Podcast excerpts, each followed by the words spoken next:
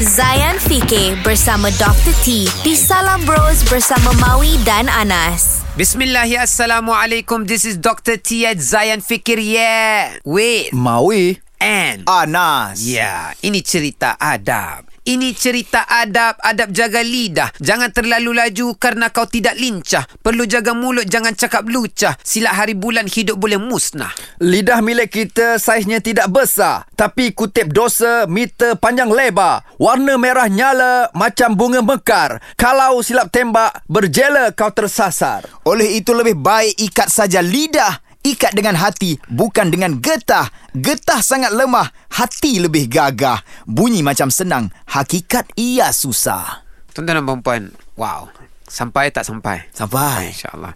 Lidah ni kita kena ikat. Dan ikatnya lidah ni bukan ikat secara fizikal tetapi ikatnya secara spiritual. Apa yang keluar dari lidah itu sebenarnya apa yang terbuku di hati. Kalau dalam hati ada Al-Quran, lidah akan membaca Al-Quran. Kalau dalam hati ada Allah, lidah akan se- sentiasa berzikrullah. Tapi kalau dalam hati ada benda-benda yang lucah, benda-benda yang punah dan musnah, lidah kita juga akan menjadi pemusnah dan yang menjadi sebab terhurainya ataupun terpecahnya ukhuwah di antara kawan-kawan kita. Jadi jaga lidah, jaga InsyaAllah, pertuturan Nabi SAW bersabda, "Man kana yu'minu billahi wal yawmil akhir falyakul khairan aw liyasmut." Barang siapa yang beriman hendaklah dia berkata benda yang baik. Kalau tak reti cakap benda yang baik, duduk diam, lagi bagus.